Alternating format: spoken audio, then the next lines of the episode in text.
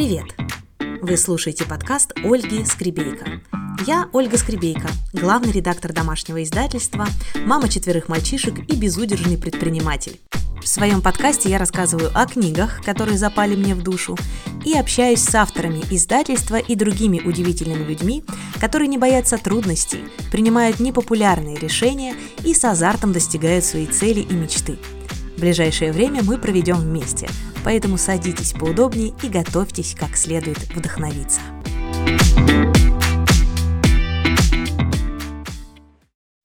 Сегодня я хочу вам рассказать о книге, от которой я не могла оторваться.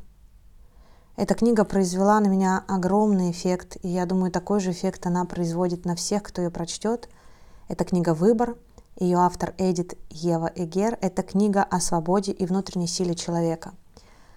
Книга о девочке, которая прошла через войну, которая попадала в трудовые лагеря, в лагеря смерти, которая видела, как уходит ее отца и маму, и поняла, что означает дым над трубами – этого лагеря, которая прошла через весь этот ужас и кошмар вместе со своей сестрой, волнуясь за другую сестру, с которой их разлучили, которая прошла через весь этот ад и стала клиническим психологом-экспертом.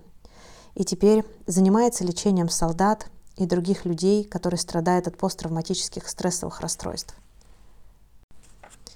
Как можно жить такой жизнью, которая наполнена тьмой, когда тебя подростком отправляют в Аушвиц, где тебя мучают, где ты не ешь, где ты находишься под постоянной угрозой уничтожения. Как во всем этом сохранить психическую и духовную свободу? Как сделать так, чтобы ужасы, которые ты переживаешь, не сломили тебя? Как во всем этом сохранять мужественность и свою силу?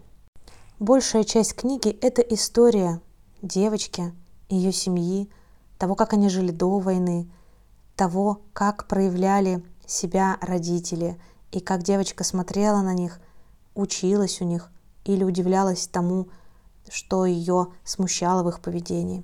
История того, как она попала в лагерь, как они вместе с сестрой там выживали, как закончилась война, и как ее еле-еле обнаружили солдаты-освободители, потому что в ней не осталось практически сил, и она лежала со сломанной спиной – в окружении уже мертвых людей. Эту книгу читать совсем непросто, но и от этого от нее невозможно оторваться. Несмотря на ужасы описываемых событий, она наполнена светом и теплом, и вот этой надеждой на то, что все может измениться, и этой силой выбора, когда ты даже в самых невыносимых условиях можешь выбирать надежду.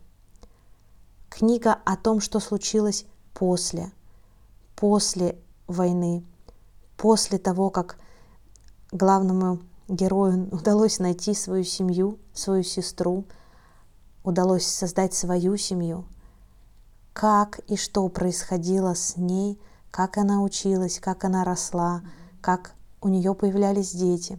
Все это вы узнаете. Как потом началась переписка с Виктором Франклом, который прошел через лагеря и написал об этом книгу.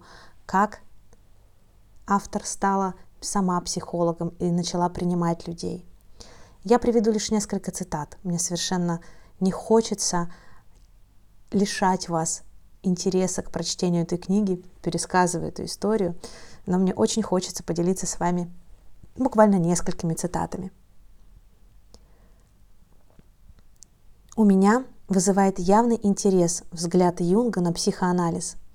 Главное сказать «да» самому себе – принять самого себя в качестве ведущей цели, осознанно совершать все действия и никогда не забывать об этом с учетом всех неоднозначных проявлений.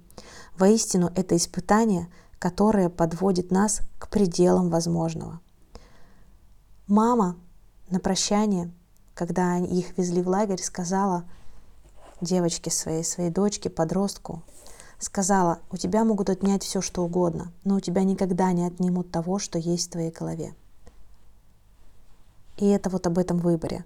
И это о том, чтобы говорить «да» самому себе и принимать себя в качестве ведущей цели, не правда ли? Еще один диалог мне очень запомнился, и я хочу его приводить в качестве примера и опоры для всех, кому будет это нужно. В один из дней Эдит работала в школе учителем, она получила премию как лучший учитель. И эту премию обычно получают на излете карьеры, она получила ее в самом начале. И ее спрашивали, а чего же вы хотите дальше, какие свершения вас ждут? И она призналась директору, что собирается получить ученую степень по психологии. И в этот же момент она заявила вслух о своей мечте и тут же поделилась и сомнениями. «Не знаю, к тому времени, как я завершу образование, мне уже будет 50». А директор улыбнулся и сказал, «А вам в любом случае будет 50». Так что если вы вдруг сейчас думаете, что что-то поздно вам начать совершать в вашей жизни – то, знаете, вам в любом случае будет 50 и 60, но если при этом у вас будет какое-то дополнительное образование, знание, навык, какое-то количество опыта, это же будет здорово, не правда ли? Еще одна цитата, которая показалась мне важной. Понятно, что часто мы скорбим о событиях, которые с нами произошли, о каких-то переживаниях, о потерях, о том, что случилось с нами. Но еще мы скорбим не только потому, что имело место быть, мы также скорбим по тому, что не случилось. Внутри маленькой девочки Эгер был год ужаса, и этот год сопровождал ее в течение всей жизни. И еще оставалось вакантное, пустое, огромное место для той огромной жизни, которой никогда не было. Получается, что мы несем в себе и боль, и несбыточность, и часто не можем отпустить ни кусочка своей правды – но наступает момент, когда и держать ее в себе больше нет сил. И тогда нам нужны большие перемены. И когда мы думаем о том, что нам трудно или плохо живется, мы можем вспомнить эту историю. Историю людей, которые каждый день могли умереть. На каждой селекции, в каждом лагере кто-то решал за них, будут они жить или будут умирать. И казалось бы, у этих людей не было права выбора. Автор книги пишет, но даже тогда, в лагерях, в аду, я могла выбирать, как мне реагировать, могла выбирать, что говорить и делать, могла выбирать, о чем думать. Я могла выбрать броситься на бьющую током колючую проволоку, могла отказаться вставать с нар, могла выбрать бороться и жить, думая о голосе Эрика, это ее возлюбленный, и мамином штруделе, думать о Магде, о сестре, которая рядом со мной, помнить все, ради чего я должна жить, даже среди ужаса и потерь. И, наверное, эта книга учит главному. Учит тому, что что бы ни происходило, у нас всегда есть выбор. Что бы ни происходило и что бы ни отнимали у нас, всегда есть то, что внутри нас. И это никто не сможет отобрать. Всегда и в каждый момент времени мы можем выбирать учиться жить, учиться получать удовольствие от жизни, учиться прощать себя и помогать другим учиться тому же. Мы никогда не будем ни заложником, ни узником. Внутри себя мы всегда свободны. Если вы готовы прочитать эту книгу и полностью переформатировать свое мышление, свой взгляд на жизнь, я очень рекомендую вам собраться со смелостью и сделать это. Всегда жду ваши комментарии и всегда желаю вам, чтобы вы помнили о том, что выбор есть.